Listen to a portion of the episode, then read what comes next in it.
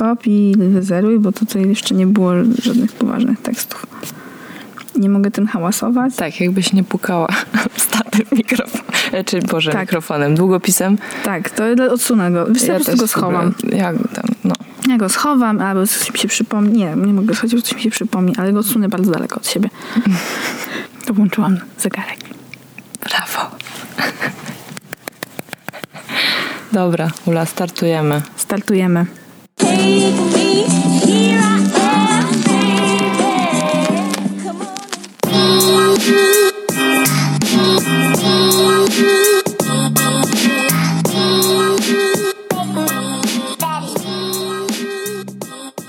Cześć, ja jestem Zosia. Cześć, ja jestem Ula. To jest nasz podcast. Halo, dziewczyny. Cześć Ula. Cześć Zosiu.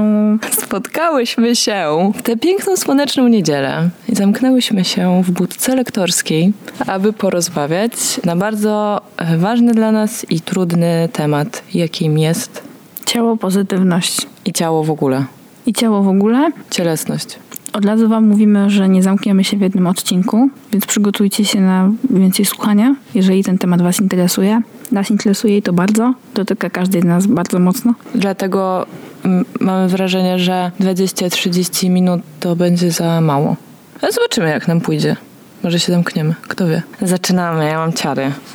Ciężko mi to zacząć. No ciężko jest mi to zacząć też, bo po prostu temat jest delikatny, bo jestem delikatna i wrażliwa, kiedy mówię o tym temacie. Pewnie wszyscy wiecie, a jak nie wiecie, to wam powiemy, że istnieje coś takiego jak Body Positive Movement, czyli po polsku właśnie ruch ciało pozytywności. I nie przeraźcie się, jeżeli to dla was brzmi jak jakiś dziwny neologizm. Słowo jest całkiem spoko. Ja lubię takie słowa. Ja nie. Ale skoro musi tak to się nazywać, to niech będzie. Jak możecie się domyślać, ciało pozytywność i właśnie ten cały ruch body positivity i będziemy tego używać w tym odcinku wymiennie, jest o tym, żeby właśnie Zosią, o czym to jest dla ciebie? Dla mnie ciało pozytywność oznacza akceptację ciała takim, jakie ono jest i poszerzenie albo w ogóle obalenie czegoś takiego jak standardy piękna i kanon piękna. To znaczy patrzenie na ciało z akceptacją bez względu na to, czy ono, ono jest w rozmiarze 36 czy 46, czy jest gładkie, czy pomarszczone, czy jest stare, czy młode. Tak bym to rozumiała. Ja się mogę pod tym podpisać i jeszcze bym dodała, że jest to po prostu obdarzenie swojego ciała miłością. Mhm. Dla mnie też. I słuchajcie, no, ten- ruch jest w sumie może w mediach tak obecny od dobrych kilku lat. W Polsce pewnie troszkę krócej. Tak, i, ma- i i mało wyraźnie moim zdaniem, bo szczerze mówiąc, jak y, zaczęłyśmy, y, ja do ciebie napisałam y, z tym tematem, że chciałabym porozmawiać o ciele i ty mi napisałaś, że tak, ale chciałabyś bardziej porozmawiać właśnie o body positivity i ja miałam takie, co? Body co? Bo ja o tym w ogóle nie słyszałam. Jakby sama idea jest mi znana, ale ta nazwa nie bardzo. I sama idea jest mi znana raczej z tego, jak e, ja myślę i rozumuję, i jak chciałabym, żeby było, i jak chciałabym, żeby ludzie myśleli o swoich i cudzych ciałach. I szczerze przyznam, że musiałam włączyć Google'a i wpisać body positivity i przeczytać, co to jest, żeby utwierdzić się w tym, że to jest to, to, to, co mi się wydaje, że to jest. Więc chyba temat nie jest aż tak obecny w mediach, czy w, social, czy w social mediach, żebym ja jako osoba, która jednak jest y, dosyć na bieżąco, to przegapiła albo nie zwróciła na to uwagi. Ale tak, no jak zaczęłam grzebać w internecie, to oczywiście informacji na temat jest dużo, tylko po prostu jakoś ja się z nimi wcześniej nie zetknęłam. Nie wiem, jak to się stało. No, ja pamiętam, że ja się z nimi zetknęłam parę lat temu i pierwsze takie zetknięcie się z tym było dla mnie bardzo fajnym uczuciem, bo właśnie nazywało to, co ja już mniej więcej miałam u siebie ułożone w głowie, albo to, co mi się w głowie układało. Byłam wtedy w wieku wczesnych lat dwudziestych, moich własnych. I to bardzo fajnie właśnie układało to, co ja już miałam w głowie. Czyli to, że ja się zmieniłam, moje podejście do ciała się zmieniało. Od tego ciała, że tak powiem, po dojrzewaniu do takiego ciała dorosłego i co to dla mnie znaczyło i też do tego, jaki miałam stosunek do tego mojego zmieniającego się ciała. Wcale niekoniecznie pozytywny. Jasne. No dobrze, bo, bo ten ruch powstał jako jakaś ewidentna potrzeba i odpowiedź na coś krzywdzącego i jakby to powiedzieć, mm, stygmatyzującego ludzi. Przyznamy wam się, że zanim zaczęłyśmy nagrywać ten odcinek, chciałyśmy sprawdzić historyczne podstawy tego ruchu, czy historię w ogóle, jakąś genezę. I oczywiście wywodzi się ona tam z różnych fal feminizmu, jakieś takie początki, ale instynktownie obydwie jakby czujemy, wiemy jako, jako dziewczyny, jako kobiety, że to jest po prostu odpowiedź na jakąś opresję tego ciała, jakiej doświadczamy w sumie od wczesnego dzieciństwa. Tak, i żeby też była jasność, my doświadczamy tej opresji jako kobiety i zgadzamy się ze sobą, że kobiety są tej opresji jakoś bardziej poddane, ale Mamy jednocześnie świadomość, że to dotyczy tak samo wszystkich ludzi, Tak, niezależnie dotyczy- od płci. Dotyczy mężczyzn, dotyczy kobiet, dotyczy osób młodych, starszych, dzieci, dotyczy wszystkich. I presja nakładana na mężczyzn w związku z ciałem też jest bardzo, bardzo duża i bardzo dotkliwa. To jest po prostu troszeczkę inna, mam wrażenie. Na pewno. Nie mniej krzywdząca. No to jest w ogóle tak naprawdę, wydaje mi się, że przeżywanie swojego ciała jest kwestią bardzo indywidualną. I każdy z nas wiadomo, no, jest inną jednostką, więc przeżywa to ciało trochę inaczej. Niemniej pewne problemy czy pewne kompleksy mogą nas dotyczyć jako cały grup. I jest takie zjawisko jak body shaming. Jakby to Ula przełożyć zgrabnie? Body shaming. Hmm. Zawstydzanie ze względu na ciało. Zawstydzanie ciała, wstyd ciała może. Odczuwanie wstydu Ale właśnie własnego wstyd ciała. to jest tak, że ktoś ci to robi, nie? W sensie Mhm. body shaming polega na tym, że ktoś cię dobija. Hmm, Też ja sprawdzę, czy jest jakieś tłumaczenie tego w internecie. słowa shaming? No nie wiem, czy da się to jakoś po polsku powiedzieć właściwie. Widzę, że są tylko tłumaczenia, Mhm. ale nie ma żadnego tutaj, żadnej ciekawej polskiej odpowiedzi na to hasło. Body shaming, odśmieszające lub zawstydzające komentowanie wyglądu jakiejś osoby. Okej. Moje zdanie to jest dosyć, e, to jest trochę za mało, ale... Tak, to jest za mało negatywne. Ja bym powiedziała, że body shaming jest e, wpędzaniem ludzi w kompleksy ze względu na to, jak wyglądają i na to, jak nie wyglądają. Tak, to jest zbędna krytyka ciała, najczęściej cudzego. Dokładnie. I ona w sumie może być nie ma. Może się wyrażać przez obrazy, którymi jesteś atakowany bądź atakowana. Obrazy ciał idealnych, z Photoshopa, nieistniejących tak naprawdę, do których powinnaś bądź powinieneś według kogoś, nie wiem kogo, aspirować i dążyć. No, nie oszukujmy się, że właśnie przez ostatnie dziesięciolecia, a pewnie i dużo więcej, jakbyśmy się na tym zastanowiły, w mediach przeważa głównie obraz ludzi. Na przykład dobrym przykładem tego są filmy też, nie? Są ludzie są biali, najczęściej szczupli, optymalnie wysportowani, Młodzi. młodzi, z, gładką, z gładkim licem, bez pryszczy, z prostymi, pięknymi zębami. idealnymi włosami i o dobrych proporcjach ciała. Dokładnie. I wszyscy są mniej więcej podobnego wzrostu. W sensie są nie za wysocy mężczyźni i nie za niskie kobiety. Hmm. No właśnie, i na taki obraz jesteśmy wystawione i wystawieni w mediach, w telewizji, w reklamach, na billboardach, gdzie sobie tylko chcecie. I my przynajmniej z takimi obrazami dookoła dorastałyśmy. Myślę, że wszyscy, którzy tego słuchają, dorastali w takich warunkach. Wszyscy dorastaliśmy w kulcie pięknych, szczupłych ludzi. Dokładnie, I, i zrobiło nam to różne rzeczy w głowach. Zrobiło nam to bardzo dużo różnych rzeczy w Spójrzcie głowach na i Instagrama, co to zrobiło ludziom w głowach. nie że to jakby robić coś z naszymi głowami, to też przecież wszyscy wychodzimy na ulicę i widzimy, że najczęściej realny świat nie wygląda jak ten świat z reklam, nie wygląda jak ten świat z filmów i ludzie na ulicy są różnorodni, bo my jesteśmy różnorodni i moim zdaniem właśnie ten ruch ciało pozytywności tą różnorodność chwali i normalizuje tą różnorodność. Ciekawe jest to, że właśnie to, co powiedziałaś, że w mediach, w social mediach widzimy jakieś, jakieś ciała i jakieś twarze, które nie mają wiele wspólnego z rzeczywistością i wychodzimy na ulicę i widzimy ludzi, którzy są różni, więc zdajemy sobie doskonale sprawę z tego właśnie, że, że ludzie są różnorodni, ale wszyscy dążymy do, czy nie wszyscy, okej, ale sporo ludzi dąży do tego, żeby wejść w jakąś bardzo wąską grupę, która jest fikcyjna, bo przecież ci ludzie w reklamach nie są prawdziwi. To prawda, pozwalamy po prostu wtłoczyć się w takie schematy myślowe, które mają nas do tego doprowadzić. Do tego, żebyśmy my wyglądali jak ci niemalże nieistniejący ludzie, jak ta wąska kasta. Bogowie. Bogowie, ludcy bogowie, wow. No a prawda jest taka, że przecież nigdy do tego nie dojdziemy. Że to jest niemożliwe, żebyśmy nagle z osoby, która ma załóżmy krótkie nogi, mieli nogi 1,80 m. No ja wczoraj widziałam jakieś zdjęcie laski na Instagramie polskiej marki odzieżowej, która pamiętam miała krótkie spodenki i piękny t-shirt, który sama chciałabym pewnie kupić i sięgała na nogach, na palcach po kapelusz i myślałam, Boże, patrzysz jej nogi, to jest 80% powierzchni jej ciała. Jakie piękne, jakie super, też chcę. I potem przychodzi taka myśl, że hola hola, masz super swoje nogi, one są spoko, chodzą, mogą cię wszędzie zabrać, nawet do tego sklepu po ten t-shirt czy coś. No i właśnie, i dla mnie to jest to, przez wystawienie na te wszystkie obrazy pozwalamy swojemu umysłowi wtłoczyć się w to i wynaleźć sobie takie potrzeby i przede wszystkim wynaleźć sobie całą masę kompleksów, że nie jesteśmy wystarczająco dobrzy albo wystarczająco piękni i skupiamy się na naprawianiu rzeczy, które wcale nie są zepsute. Tak, dokładnie. Jeszcze przypomniało mi się, jak zobaczyłam e, reklamę na Facebooku marki odzieżowej, którą zresztą bardzo lubię, polskiej marki odzieżowej, gdzie był napis Zastanawiasz się, co mają na sobie te piękne dziewczyny z Instagrama? Wejdź na nasz sklep internetowy i zobacz. A, okej. Czyli jakby jeśli chcę wyglądać jak te piękne dziewczyny z Instagrama, to te ciuchy mnie do tego doprowadzą. Ha, ha, ha, nie. To kupuj, kupuj, kupuj. Kupuj, kupuj, kupuj.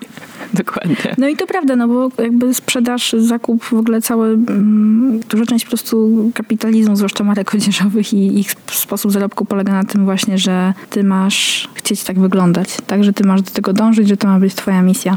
No i A kup- wtedy łatwiej jest ci sprzedać rzeczy. kupujesz jakąś ideę właściwie bardziej niż produkt. Oczywiście. To już jest zadanie marketingu. Żebyś kupowała sobie tożsamość pięknej, szczupłej, bladej dziewczyny. Bladej? Nie, no, palone teraz muszą być No okej, dziewczyny. jest lato, no będzie zima, będą blade, no jakby to bez różnicy.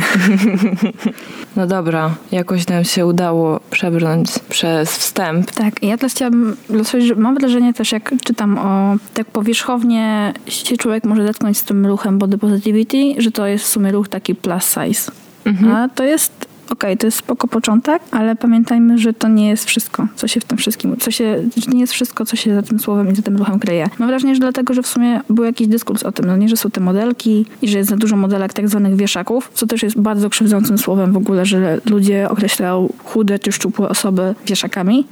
I to jest to jest też body shaming. Tak samo jak mówienie na kogoś grubaska, tylko po prostu w inną stronę. Czytałam to przed y, przyjściem na nagranie. Przeciętna Amerykanka nosi rozmiar 14, a przeciętna modelka plus size 8. To jak to się ma do naszej Aha. rzeczywistości. Wow. Do jej rzeczywistości, nie? No to tak, no ważne jest to, żeby pamiętać, że, że, że ten ruch y, ciało pozytywności nie jest skupiony tylko na tym, żeby akceptować ciała, które są w większym rozmiarze niż 34-36, ale że to jest całość. To jest akceptacja ciał, które na przykład mają jakieś niepełnosprawności, kalectwa też, albo zmiany skórne, albo brak owłosienia bądź nadmierne owłosienie. Jest tego bardzo dużo. Tu chodzi o wszystko razem. Tak, to jest po prostu taka odpowiedź na dominację właśnie tych białych, pięknych, szczupłych sylwetek i pokazanie tego, że możemy być grubsi, chudsi, możemy mieć proste włosy kręcone, możemy mieć białe, równe zęby albo krzywe zęby i wcale nie białe. Możemy mieć różny kolor skóry, różne właśnie dokładnie owłosienia, możemy mieć pryszcze albo nie, możemy mieć biegi, możemy nie mieć włosów, mieć piękne włosy, cokolwiek. Że wszystko jest tak samo okej, jest tak samo dobre, że ciało nie jest piękne i brzydkie, tylko jest nasze. Ciekawa jestem, czy to jest możliwe w ogóle, żeby zniknęło rozróżnienie na piękne i brzydkie. Jak zaczęłyśmy rozmawiać o tym odcinku i, i, o, i o tym, o czym chcemy mówić, to ja powiedziałam Uli, że mam problem z ruchem ciało pozytywności. Tak, Okej, ja się po- strasznie przestraszyłam,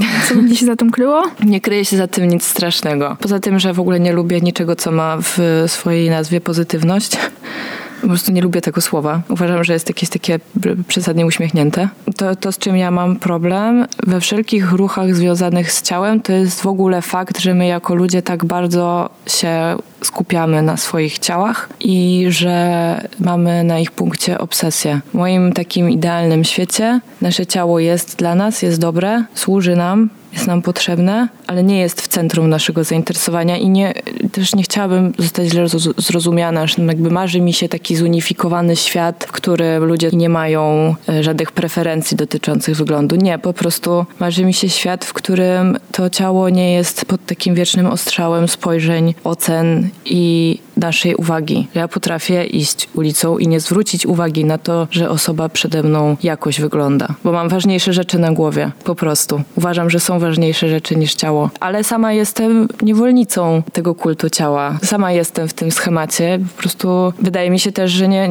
nie będę w stanie z niego wyjść, ale bardziej niż miłość do ciała chciałabym odczuwać neutralność wobec ciała. Ja akurat mam tak, że ja byłam bardzo mocno oderwana od mojego ciała, mimo że w nim codziennie mieszkam i żyję, to poświęcałam mu oczywiście uwagę i pielęgnowałam, ale dla mnie moje ciało przez wiele lat nie było w ogóle jakąś częścią mnie. Było jakimś bytem, nie wiem, kombinezonem, skafandrem, cokolwiek. I mi na przykład ten duch ciało pozytywności pomaga właśnie trochę tego ciała wrócić. Moje ciało nie jest może centrum moich zainteresowań, a może trochę jest, ale pomaga mi zrozumieć, że moje ciało to też ja i że to jest spoko. A że to, wiesz o co chodzi, że to nie jest jakiś ogród do pielęgnowania albo jakiś, nie wiem, manekin do noszenia ubrań, tylko że moje ciało też jest częścią mnie, tak samo jak mój umysł, dusza, czy jakieś takie bardziej elementy mniej namacalne. Nie, Bo jak, ogóle- jak, jak, jak najbardziej, bo to też jest tak, że absolutnie od, rozumiem, rozumiem tę potrzebę i sama mam masę problemów związanych ze swoim ciałem i bardzo dużo kompleksów i też dużo czasu mi zajęło wrócenie do swojego ciała, tak jak to nazwałaś i pewnie też do końca do niego nadal nie wróciłam. Wręcz czasem bym chciała z niego wyjść. Masz czasem takie uczucie, że chciałabyś, żeby coś ci się tak tutaj w piersi otworzyło i żebyś stamtąd wyleciała po prostu i już cię nie ma. Właśnie ten kombinezon, jak to ładnie nazwałaś, zostaje, a ty jesteś wolna. Już nie masz ograniczeń związanych z swoich, swoim ciałem. Tak. To jest dla mnie taki synonim absolutnej wolności, właśnie wyzwolenie. Nie chodzi mi tu o duszę idącą do nieba, tylko wyzwolenie się człowieka z ciała. Wiesz, to wracając na chwilę do tego, co tu powiedziałaś, wydaje mi się, że żaden ruch nie sprawi tego, że ludzie przestaną mieć preferencje odnośnie wyglądu swojego ciała lub innych ciał. W sensie, To chyba nawet nie byłoby dobre do końca. ja myślę, że to po prostu jest niemożliwe. W sensie to jest biologicznie niemożliwe. Zawsze niektórym ludziom się będą podobali jacyś ludzie, a innym inni, a innym żadni i to jest spoko, ale na pewno możemy poba- pobadać dzięki temu ruchowi, co nam się podoba w sobie, co nam się w sobie nie podoba i z czego tak naprawdę to wynika. Z czego, dokładnie, z czego to wynika? Czy to wynika faktycznie z naszych preferencji, czy to wynika z czegoś, co zostało nam narzucone? Tak, z czego jakieś skonsumowaliśmy i sobie zinternalizowaliśmy jako właściwe, może wcale nie jest właściwe. Może wcale nie jest dla nas wskazane, ani w ogóle możliwe do osiągnięcia. Więc może trzeba w głowie sobie przerobić taką rzecz, która jest dla ciebie niemożliwa do osiągnięcia, typu właśnie wzrost. Nie wiem, może Japończycy potrafią się wydłużyć. I myślę, że pamiętaj, że też tam, wiesz, mediana wzrostu jest inna, więc mogą mieć To prawda. mniejszy problem. Ale jednocześnie warto pamiętać, że przynajmniej dla mnie ruch body positivity, ruch ciało pozytywności nie polega na tym, że musisz zaakceptować w pełni takie swoje ciało, jakie masz dzisiaj i nara. Możesz to ciało zmieniać, możesz chcieć zmieniać to ciało, możesz ch- chcieć schudnąć. Tak długo jak wiesz w sumie, dlaczego to robisz.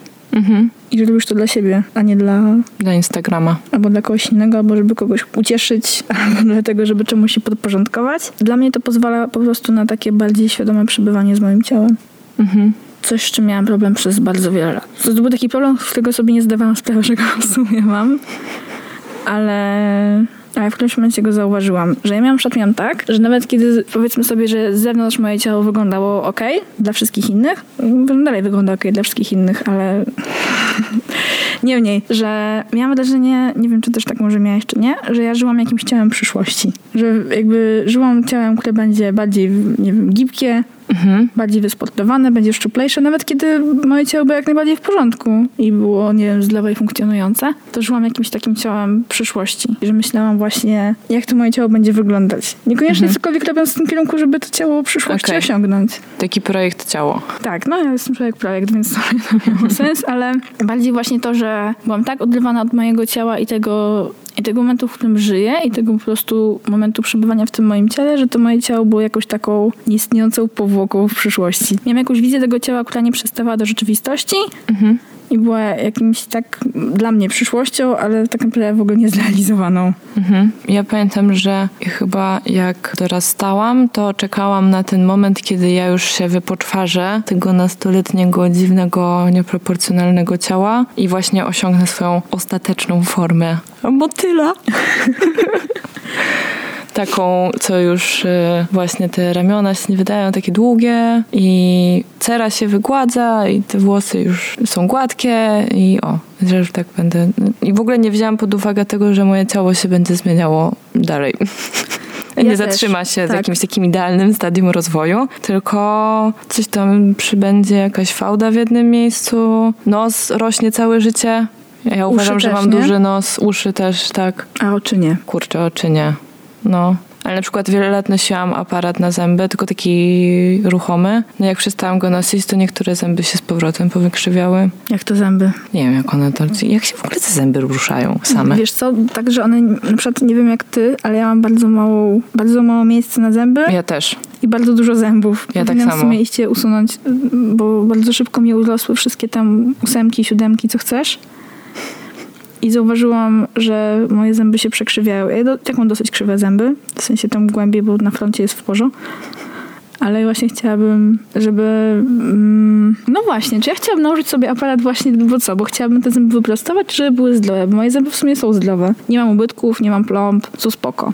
Ja po tym, co przeżyłam u dentysty właśnie, wy, wy, wycinając ósemki, żeby, żeby moje zęby się zmieściły w mojej szczęce i żeby były proste. Paradoksalnie dosyć niedługo po tym, jak te y, ósemki wycięłam właśnie po to, żeby moje zęby się wyprostowały, to przestałam nosić ten aparat. Po prostu stwierdziłam, że ja rzucam to w cholerę, że mnie to boli. Ja tego nie chcę robić i nie założyłabym sobie stałego aparatu, który kojarzy mi się z dosyć dużym bólem. Widziałam, no ma, miałam masę znajomych, którzy jako nastolatki, a potem też dorośli sobie prostowali zęby i musieli chodzić wszędzie ze szczotką do zębów, bo często jedzenie tym zostawało. Ja stwierdziłam, że ja chyba wolę mieć krzywe zęby. Aż tak mi nie zależy na tym, żeby się dręczyć przez dwa lata jakimś żelastwem umieszczonym na stałe na moich zębach. Uważam, że to było zwycięstwo mojego rozumu nad standardami piękna. Super. Zresztą jak masz zdrowe zęby, taki jakby... Dokładnie, dziur w nic nich ci nie mam.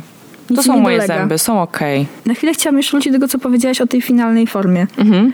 Moim zdaniem ujęłaś dużo fajniej to, co ja chciałam powiedzieć. Bardzo mi się to podoba, że właśnie ciągle dążyłam do tego, żeby osiągnąć tą finalną formę właśnie. Idealnie piękną, oczywiście trwałą i w ogóle totalnie świetną. I przez to, że miałam taki sposób myślenia, to nigdy się nie zastanawiałam nad tym, jakie to moje ciało faktycznie jest i czy jest z nim wszystko w porządku. Czy mnie boli, czy mnie nie boli, tak? I o co w ogóle chodzi. No jeszcze nie wzięłaś pod uwagę w ogóle, ja też nie wzięłam pod uwagę tego, że po drodze może się wydarzyć masę rzeczy, które spowodują, że do tej ostatecznej motylej formy ja w ogóle nie dotrę. Tak, ale to mamy tendencję jako ludzie do ignorowania takich rzeczy. Życia? Tak, do ignorowania wpływu życia na nasze plany, mam wrażenie. A już najbardziej na te plany wyglądowe. Tak, ja kiedyś chciałam mieć po prostu długie, proste włosy, e, bardzo piękne, gęste brwi. Co tam jeszcze chciałam mieć? Oczywiście brak owłosienia. Jaka jeszcze miała być ta moja finalna forma? No pewnie, już, nie wiem, turbo piękna, turbo wysoka, a jakby mam tyle wzrostu, ile mam. Nogi mam długie, ale duże. Włosy, włosy mi się udały, spoko, no. Ale to też musiałam je zaakceptować. Mimo No tego, że są bardzo ładne, tak? Obie, słyszę od innych ludzi, że są bardzo ładne, to to mi pomogło w zaakceptowaniu tego. Mm, w ogóle jest tak, że chcemy mieć to, co inni mają, bo ty chciałaś mieć proste, ja chciałam mieć kręcone krótko, bo krótko, ale, ale chciałam. Chciałybyśmy trochę po, porozmawiać tak osobiście, bardzo właściwie. Zauważyłyśmy, przeglądając różne kanały na Instagramie, co w sumie dosyć, jak o tym pomyślę, przewrotne, że istnieją kanały na Instagramie o ciało pozytywności, ponieważ wszelkie social media mają różne ograniczenia co, tego, co możesz pokazać, prawda? Są rzeczy, które możesz zgłosić jako treść, która ci się nie podoba, której nie chcesz oglądać i jest spora szansa, że jakieś zdjęcie zostanie um, usunięte przez y, portal społecznościowy, przez administrację. Mi się na przykład to skojarzyło z tą akcją Free the Nipple. Jak e, kobiece sutki były chowane pod męskimi sutkami, przecież które są spoko i jakby mężczyzna może mieć gołą klatę na Tak. ulicy, na plaży, na Instagramie, a kobieta niestety nie, mimo że posiadanie gołej klaty jest tak samo komfortowe dla wszystkich. Mówmy się, fajnie jest nie nosić ubrań, być może. Na niektórych może nie. Nieważne. Niemniej tak, właśnie pamiętam, że była taka akcja Free the Nipple i po prostu było cenzurowanie damskich sutków męskimi, które są w porze, nie? A damskie to nie. Mimo, że to są jakby te same narządy. No właśnie, tak, to jest dziwne. No to jest ten dziwne. punkt właśnie opresji tego, że ciało kobiet jest poddawane większej opresji niż ciało mężczyzn, niestety. Ale Póki to, co. ale to, do czego dążyłam, to to, że przeglądając różnego rodzaju kanały na Instagramie, zauważyłyśmy, że nie wszystkie, bo część znalazłyśmy takich super inspirujących i właśnie absolutnie w środku tego nurtu ciało pozytywności, ale znalazłyśmy też takie, które były opisane jako ciało pozytywne, a były potwornie powierzchowne tak naprawdę. Miały dużo inspirujących sentencji, ale na zdjęciach nadal były dosyć pięknie umalowane i wygładzone ciała.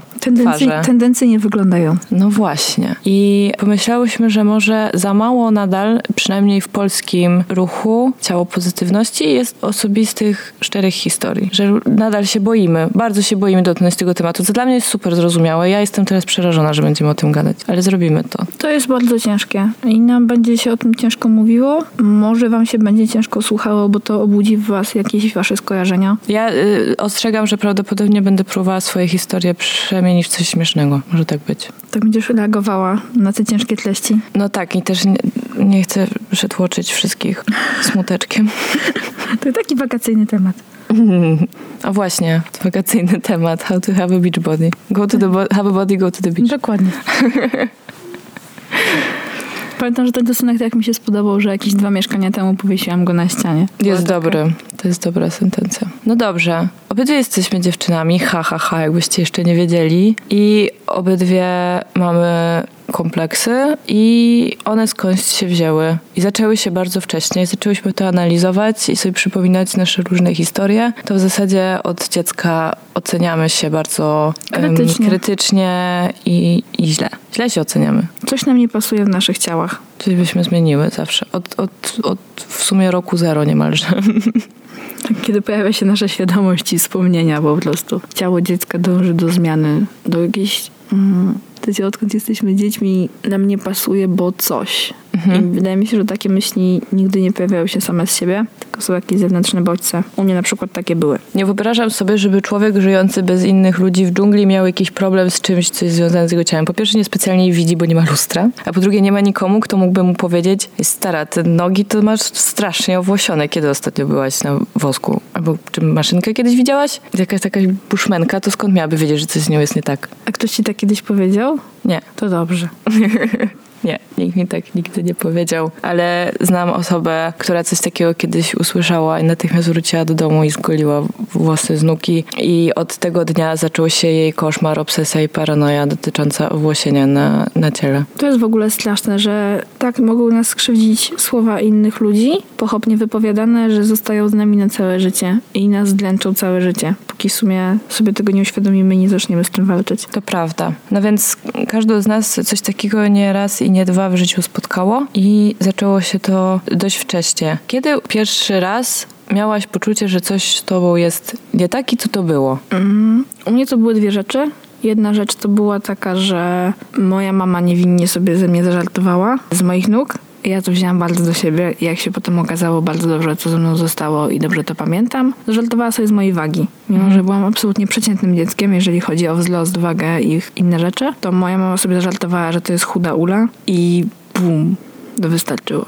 Że osoba taka blisko mnie i tak dla mnie ważna po prostu nie akceptowała czegoś w moim wyglądzie. No i to chyba jest w ogóle bardzo częste. Czasem jak nawet słyszę rodziców na ulicy czy na placach zabaw mówiących do swoich dzieci, to jest mi czasem autentycznie przykro, że w ogóle wypowiadają takie słowa do tych małych istot, które kochają ponoć. Wszyscy mają dobre intencje, ale nie zawsze to wychodzi tak, jak powinno. Ja też w wieku lat chyba ośmiu byłam przekonana, że jestem gruba, bo jak skaczę, to mi się coś trzęsie, na przykład uda mi się trzęsło, załóżmy. I miło, że moi rodzice popukali się wtedy w głowę i powiedzieli, jesteś bardzo chuda, więc przestań, nic ci się tam nie trzęsie. To jednak wywodzę się z rodziny, która, jak wywodzę się z rodziny, której panuje duży kult szczupłości i szczupłych ciał. Cała moja rodzina jest raczej szczupła, jeśli nawet nie powiedzieć chuda, wysoka i wielokrotnie w moim dzieciństwie było podkreślane to, że to jest ważne i to jest dobre, żeby być szczupłym. Tak jest lepiej, że tacy ludzie są lepsi w jakimś sensie. W sumie miałam nie opowiadać tej historii, ale ją opowiem.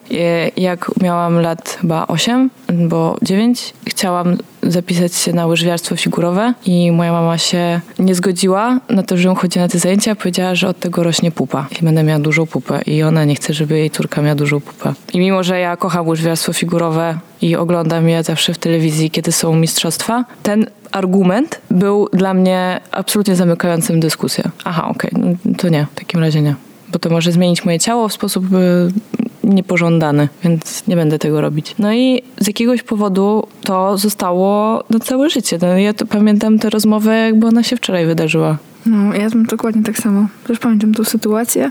Najgorsze jest to, że na przykład moja mama jej w ogóle nie pamięta. Moja Bo to mama było chyba też tak nie mimochodem pamięta. rzucone, co nie? To było coś, do czego tak nie przykładasz wagi, a co z dzieckiem zostaje po prostu do czasu, kiedy jest dorosły i pewnie też do śmierci. Mówmy się. Dokładnie. Na przykład też bardzo długo byłam bardzo niska i usłyszałam parę razy też od y, osoby z mojej rodziny, że no jesteś niska, ale nie przejmuj się, to jest, to jest w porządku, jak dziewczynka jest niska. Nie martw się, niskie dziewczynki, im- to nie, nie, wzrost u dziewczyny nie jest kłopotem. No i wtedy oczywiście natychmiast trzeba myśleć o tym, że kurczę, no dobrze byłoby jeszcze urosnąć, no bo chyba jednak jest to jakiś kłopot, skoro w ogóle ktoś na to zwraca uwagę, że jestem niska. Jestem wysoka ogólnie.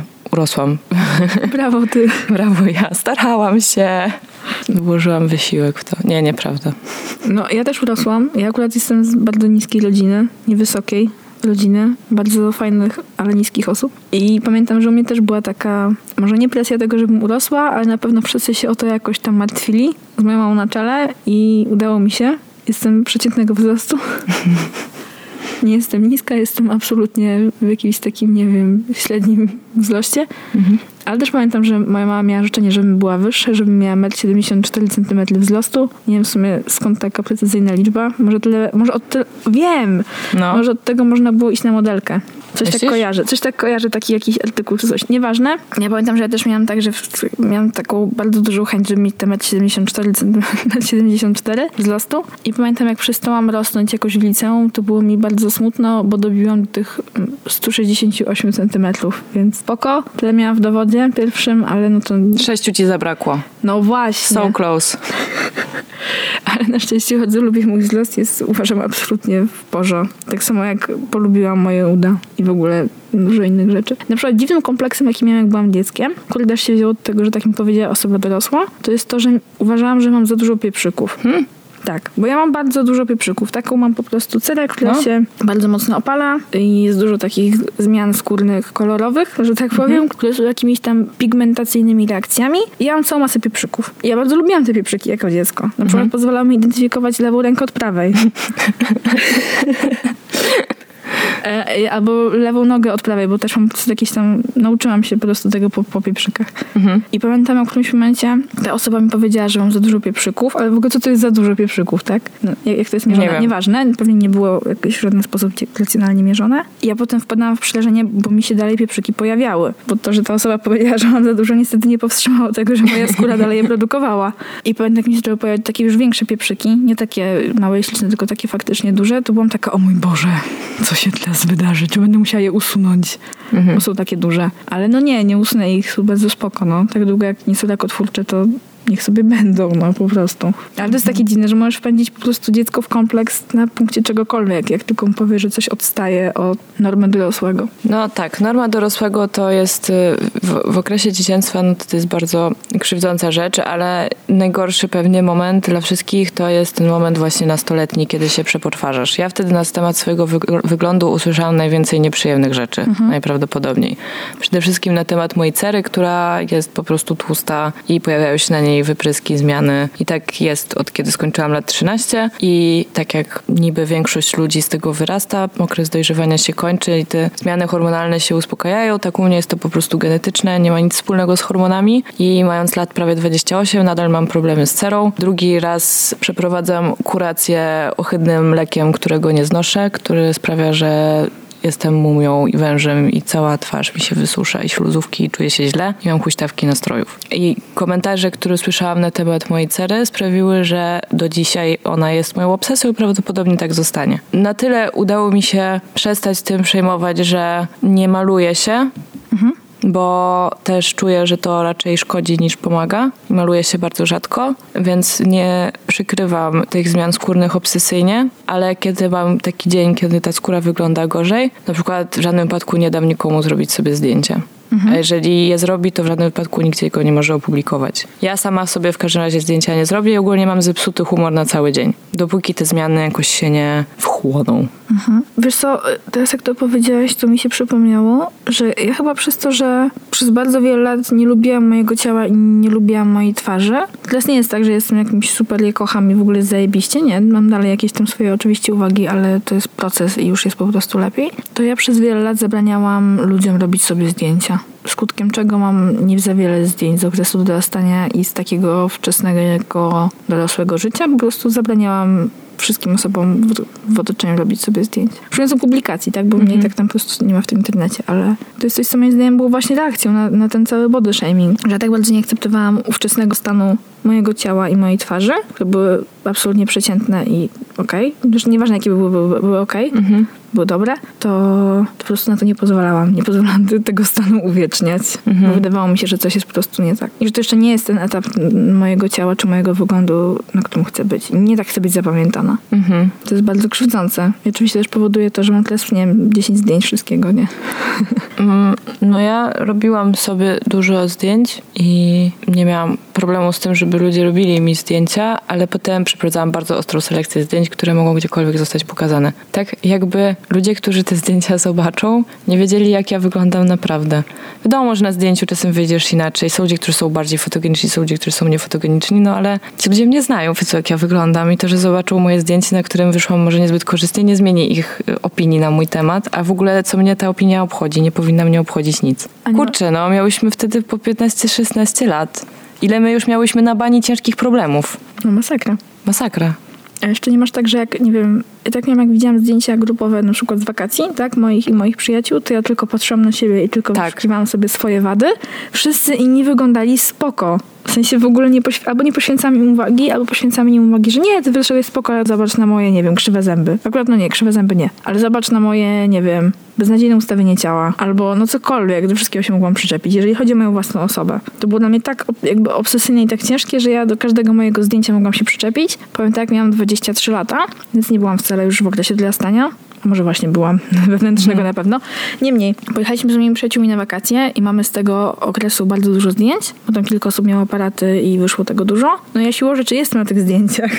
to też był taki moment, kiedy próbowałam akceptować moje ciało, ale mi to jeszcze nie do końca wychodziło. I ja pamiętam, że potem układaliśmy z tych zdjęć jakieś, nie wiem, ala fotostory, jakieś głupoty się bawiliśmy tymi zdjęciami. I musiałam się przyczepić do każdego zdjęcia, w którym ja jestem. A to, że mam, nie wiem, cienie pod oczami, a to, że krzywo patrzę, no cokolwiek, po prostu wszystko mi przeszkadzało sobie wtedy. Mhm. Mimo, że wyglądałam ładnie.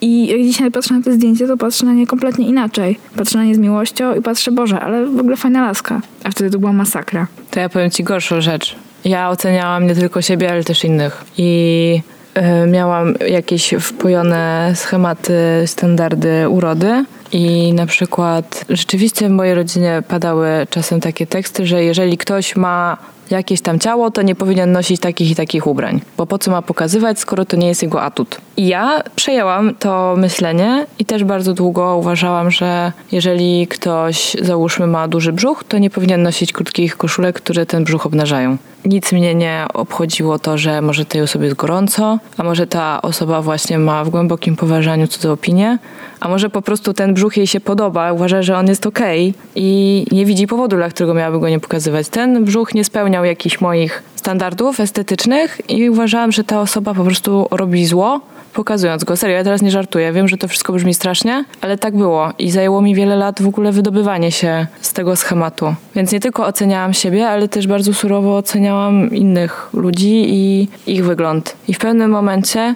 ja no do, nie do końca wiem, który, kiedy to się stało, ale zaczęłam zauważyć, że właśnie to, o czym mówiłyśmy na początku, że ten jakiś standard, według którego ja próbuję oceniać ludzi, jest w ogóle niemożliwy. Znaczy, że dotyczy właśnie nieistniejących osobników. No to widzisz, ja byłam po drugiej stronie barykady, bo ja dałam się wmanewrować, powiedzmy to, dałam się mojej głowie wmanewrować w to, że przez dwa lata nie nosiłam w lato krótkich spodenek. Mhm. Bo tak się wstydziłam moich nóg. Że skazywałam się na to, się po prostu gotowałam w długich czarnych spodniach Mhm. i autentycznie przez dwa lata przez wakacje w Polsce nie nałożyłam krótkich spodni. Ani spódnic, niczego. Tylko długie spodnie. No i to jest chore, to jest absolutnie chore, bo dlaczego masz się gotować w czymś tylko dlatego, że według jakiejś gazety jeszcze nie schudłaś wystarczająco dużo? Uczyłam się oceniana przez ludzi. No, dokładnie. A najbardziej przez siebie. Z, z tych wszystkich ludzi. Pamiętam, jak teraz byliśmy nawet w Katowicach i w autobusie naprzeciwko nas siedziała grupa ludzi. Akurat nie byli Polakami. Naprzeciwko mnie siedziała laska dość dużych rozmiarów, która właśnie miała crop top. Taki krótko ścięty i miała ramiona na wierzchu, brzuch na wierzchu. Widać było, że ona się w tym dobrze czuje. Wyglądała bardzo fajnie, bardzo jej zazdrościłam tego, że jest w stanie tak wyjść, tak jechać i że jej komfort, jej dobro i w ogóle jej dobre samopoczucie jest ważniejsze od tego, co sobie pomyślą inni. To jest totalnie godne pozazdroszczenia. I Widzieć kogoś, kto, po prostu widzisz to, że ktoś się czuje swobodnie z tym, jak wygląda i z tym, kim jest, jaki jest, jaka jest. I przypomniało mi się, że niedawno na Instagramie Leny Dunham, która pewnie większość z was wie, kim ona jest, jest to aktorka, producentka, scenopisarka, reżyserka chyba też, która jest absolutnie niestandardowej urody. W jej dziełach, serialach głównie, chyba to był serial, co ona zrobiła, ale też nakręciła film pod tytułem Małe Mebelki. Serial nazywa się Girls Myślę, że większość z Was wie, kto to jest. I, ty, I w tym serialu i w tym filmie jest bardzo dużo cielesności. Ona rozprawia się ze swoimi różnymi kłopotami związanymi z ciałem, po prostu notorycznie się obnażając, mam wrażenie. Parę osób, które oglądały, byli to głównie chłopcy, które oglądały ze mną jakiś odcinek, było oburzone, że ona się, że ona się rozbiera. Właśnie jest, ona ma takie sadełko i dlaczego ona w ogóle je pokazuje, że w ogóle nikt nie chce tego oglądać. Jest też dużo scen erotycznych, których ona jest w całej swojej krasie i w ogóle się z tym nie, nie wiem, czy ona się nie krępuje, ale w ogóle tego nie ukrywa. I znalazłam na jej Instagramie zdjęcie, przydzielone na pół, na zasadzie kiedyś teraz. Jest zdjęcie jej ślicznie umalowanej w jakichś pięknych ciuchach, dużo szczuplejszej niż ja ją pamiętam z tych seriali. I, I zdjęcie jej dzisiaj, dużo większym rozmiarze, ale z totalnym zadowoleniem na twarzy. I jest podpis, że na tych dwóch zdjęciach jest ta sama osoba, ale ta po lewej w tym pięknym płaszczu, która wygląda jak królewna, zmaga się z totalną depresją i niską samooceną, a ta po prawej jest osobą zadowoloną, żyjącą pełnią życia. I fakt, że jakoś wyglądamy, nie sprawi, że też będziemy się czuć lepiej, bo to w ogóle nie, nie tędy jest droga. Zawsze, kiedy u mnie się w głowie pojawiają myśli, że chciałabym mieć znowu jakieś tam to moje ciało przyszłości, czy dla mnie ciało idealne, czy cokolwiek, to sobie myślę, dobra, ale gdybyś od jutra się obudziła w takim ciele, to czy twoje wszystkie problemy by zniknęły? No nie. No nie. Ja mam tak, jakby jako ludzie mamy całą masę problemów, które nie są związane z naszym ciałem, więc po cholerę sobie jeszcze ich dokładamy. Zgadzam się z tobą. Ja na przykład mam gigantyczny kompleks tego, że moje ciało nie jest wysportowane. I tak generalnie mnie fizycznie przeszkadza to i wkrótce coś z tym zrobię. Po prostu ja nie cierpię ćwiczeń fizycznych, nie znoszę siłowni, wysiłku, potu, bólu i tak dalej, zadyszki. Mam po prostu słabą kondycję. Dla samej siebie, dla swojego zdrowia wiem, że powinnam zacząć ćwiczyć. Natomiast mam jakiś problem z tym, że to moje ciało nie jest takie, wiesz, zwarte i umięśnione. Ale aż tak bardzo mi na tym nie zależy, żeby teraz wrócić do domu i zrobić 200 pompek. I tak bym ich nie zrobiła. nie dałabym rady po prostu fizycznie. I Tak odkładam te ćwiczenia na później, cały czas tłumacząc się czymś. Natomiast jak już poczuję naprawdę, że chcę i to jest ten moment, to zacznę ćwiczyć. No musisz to zrobić dla siebie. Nie? Dla A siebie, tak. dlatego, że Otóż to. inni ćwiczą.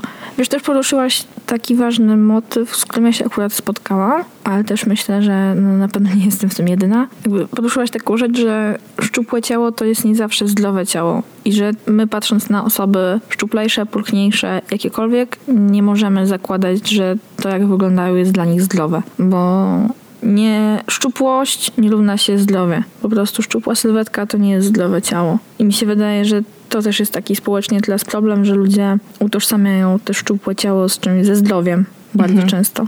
A to wcale tak nie jest. Możesz mieć pulchne ciało i być zdrowa i gibka i wysportowana, tylko po prostu masz taką budowę ciała i nic z tym nie zrobisz. Amen. Możesz katować się dietami, albo możesz mieć jakieś zaburzenie żywienia, które też jest bardzo popularne wśród ludzi, nie tylko wśród kobiet. I możesz mieć chude ciało, na którym świetnie leżą ubrania, ale po prostu wewnętrznie umierać. Tak, totalnie tak. I to też jest taki temat, który mnie jakoś boli i, i dotyka, że widziałam w swoim życiu ileś osób, i kobiet, i mężczyzn, ludzi, którzy mają taką obsesję na punkcie swojego ciała i jego niedoskonałości, że próbując je zbliżyć do tego nieistniejącego ideału, po prostu to swoje ciało, brzydko mówiąc, zajeżdżają.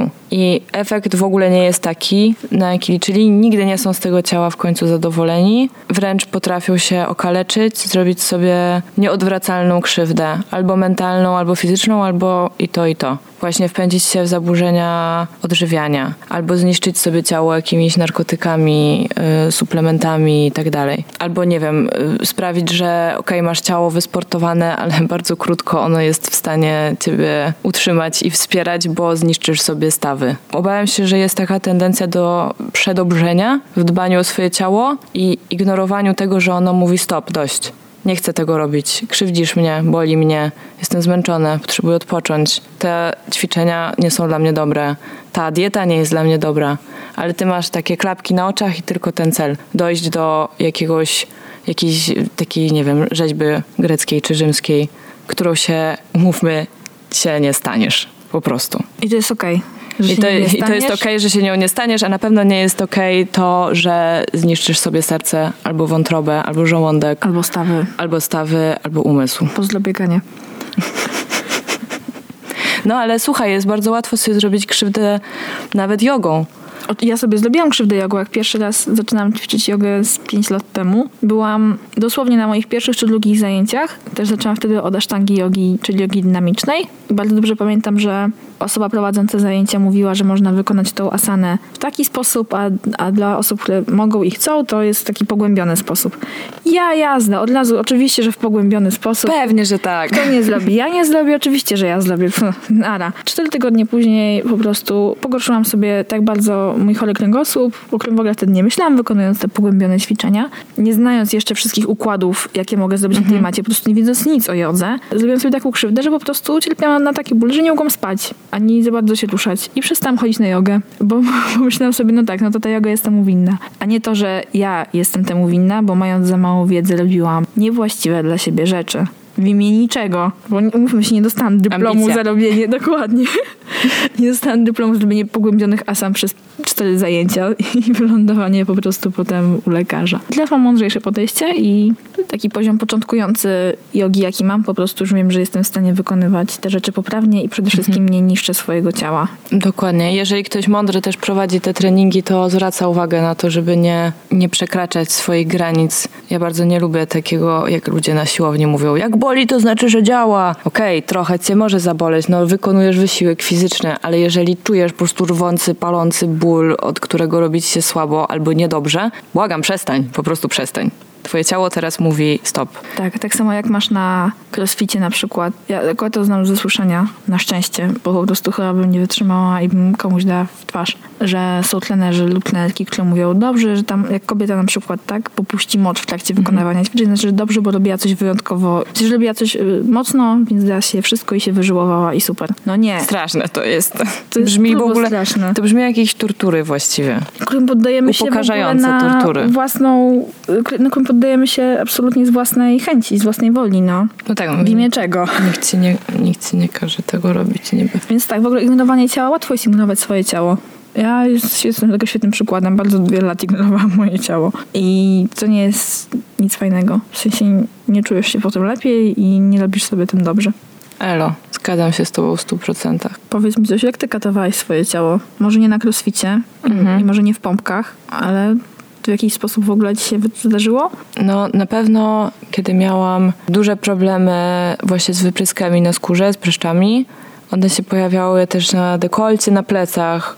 Były naprawdę takie bardzo okropne i, i, i wyglądało to moim zdaniem strasznie. I pojawił się taki mit, który jest bardzo niezdrowy, że latem najlepiej jest położyć się na słońcu, nie posmarować się niczym i po prostu sobie to na maksa zjarać, żeby ci zeszła skóra i to pomaga. I to prawda, to, to bardzo boli. Pomaga krótkofalowo. Jak tylko przychodzi, przychodzą chłody i musisz się z powrotem ubrać, skóra reaguje po prostu ze zdwojoną mocą i robi się jeszcze gorzej. Te stany zapalne są jeszcze głębsze, jeszcze bardziej dotkliwe i bolesne. Nieważne, ja i różne moje koleżanki, które miałyśmy podobny problem, co lato robiłyśmy dokładnie to samo. Nie smarując się, wystawiałyśmy się na słońce, żeby po prostu zjarać to, móc chodzić z gołymi plecami całe lato w ładnych sukienkach, no i potem męczyć się do następnego sezonu. Więc to jest taka rzecz, którą nazwałabym katowaniem swojego ciała w imię nie wiem czego.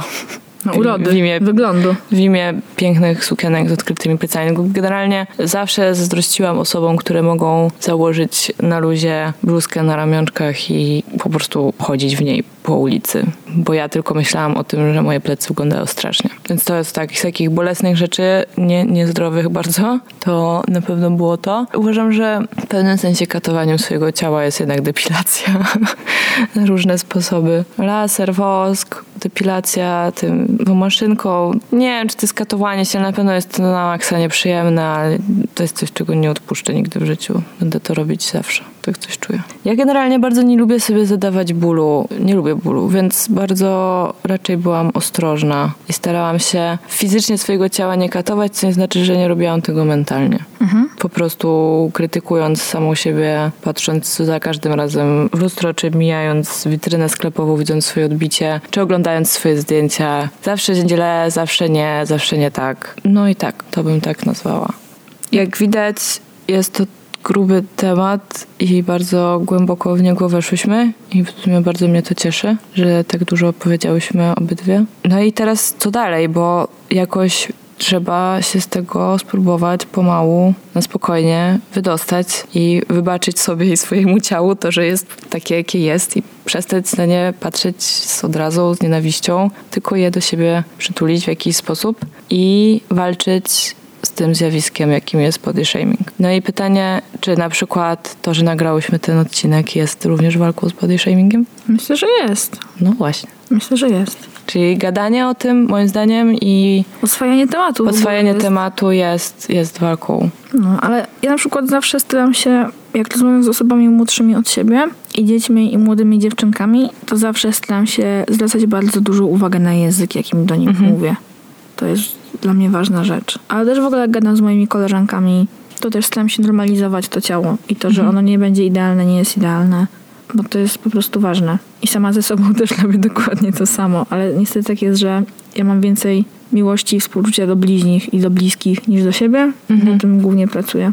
Żeby jak widzę siebie w lustrze, to żeby obdarzyć siebie tą samą miłością i Co- co współczuciem, co tak, co moje koleżanki. Mm, Ja bardzo zwracam uwagę w rozmowach, kiedy padają właśnie takie nawet luźno żartem rzucone oceny, to staram się wtedy powiedzieć stop i jakoś to skomentować. Na przykład niedawno rozmawiałam z moimi kolegami, nie pamiętam do końca o czym, o jakimś filmie na YouTubie, gdzie były jakieś, nie, nie, nie do końca wiem o co w tym chodziło i a propos czego to było, ale jakiś film na YouTubie, gdzie były tańczące dziewczyny w bikini i mój kolega powiedział, że absolutnie nie jest to ten typ tańczących dziewczyn w bikini, które chciałby zobaczyć. Ja mu powiedziałam, no ale te dziewczyny, które chciałbyś zobaczyć nie istnieją, ich nie ma. To nie oglądaj. I mam wrażenie, że często muszę zwracać komuś uwagę na to, co powiedział, nawet zupełnie mimochodem i nie przywiązując do tego żadnej wagi, bo ja tu jestem, obok mnie stoi jakaś osoba, którą to też może dotykać i nie, nie, to, co ty mówisz, jest krzywdzące dla tych ludzi, o których mówisz i dla mnie automatycznie też. No i to jest najlepszy sposób, żeby właśnie z tym walczyć, że zmieniasz w ten sposób uwagę innych ludzi, tak? Możesz ją nakierować właśnie na, na to, co mówią. Jakby uświadomić im, że to, co mówią ma wagę i ma znaczenie. I czy na pewno chcą, żeby to jest to, co ze sobą zostawiają w rozmowie. Nie wiem, czy chciałabym walczyć z body shamingiem na przykład. Czy ja bym się nie zdobyła na publikowanie swoich zdjęć. Wiem, widziałam dużo amerykańskich Instagramów i stron, gdzie dziewczyny pozują nawet ba- jakimś bardzo dobrym fotografom. Załóżmy nago i te zdjęcia mnie inspirują bardzo, ale sama bym nie była w stanie dołączyć do takiej grupy i dać się sfotografować na przykład. To nie jest dla mnie metoda, ale no, działa, działa to na mnie. Jak to widzę, to, to, to, to mnie działa i wzmacnia. No i super, nie wiesz, jakby możemy walczyć z tym na swoje różne sposoby, no nie? Nie każdy tak samo.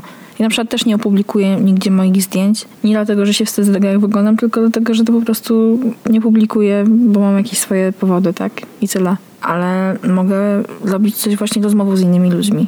Lub tak jak ty, zwracaniem uwagi, jak inni rzucają coś mimochodem i to jest bezmyślne.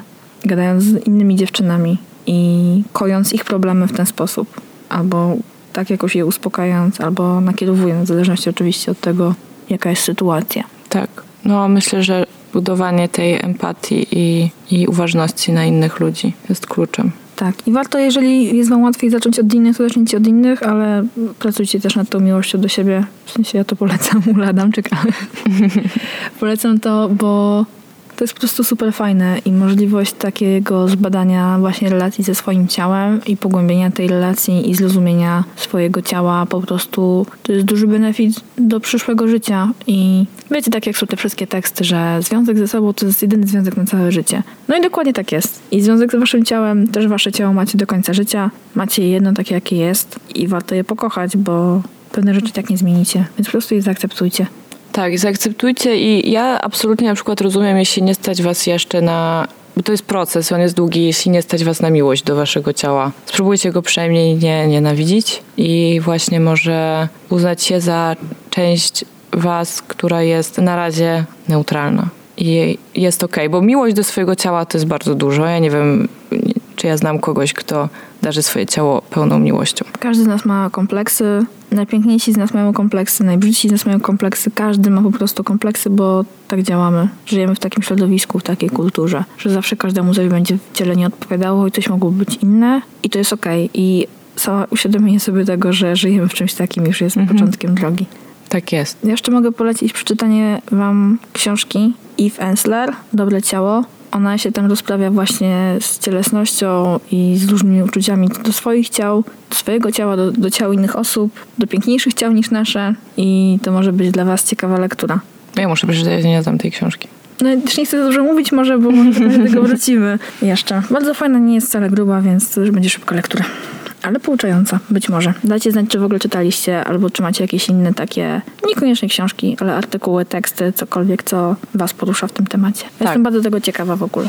Tak, jesteśmy y, obydwie ciekawe, jaki będzie odzew na, na to wszystko, o czym tutaj rozmawiałyśmy, więc y, zachęcamy do kontaktowania się z nami na y, maila halodziewczyny.gmail.com Tak, albo na zostawianie nam wiadomości na Facebooku, tudzież na Instagramie. Wybaczcie nam dzisiaj trochę nasze może ściśnięte głosy. Jesteśmy w dobrych humorach, tylko po prostu temat jest dla nas bardzo ważny. Też jest trudno o tym gadać, nawet z przyjaciółką. Nawet z przyjaciółką. Ale myślę, że obydwie poczyniłyśmy dzisiaj postępy w związku z tym. Tak. Słuchajcie, jeżeli podoba Wam się to, co mówimy i to, co robimy, to dawajcie znać. Jeżeli byście chcieli zostawić nam na przykład recenzję na iTunesie czy gdziekolwiek indziej, będzie nam bardzo miło. Ocenę też. Będzie nam też bardzo miło, jeżeli będziecie, nie wiem, szerować screeny z tego podcastu na Waszych Insta Stories. Tak. I w ogóle polecać. I jak znacie kogoś, komu się też może spodobać ten podcast, to dajcie mu znać. Tak, szerzcie dobrą nowinę, halo dziewczyny. Dziękujemy wam strasznie, że nas wysłuchaliście i do, do następnego. Tak, do następnego. Miłego dnia. Pa! Cześć!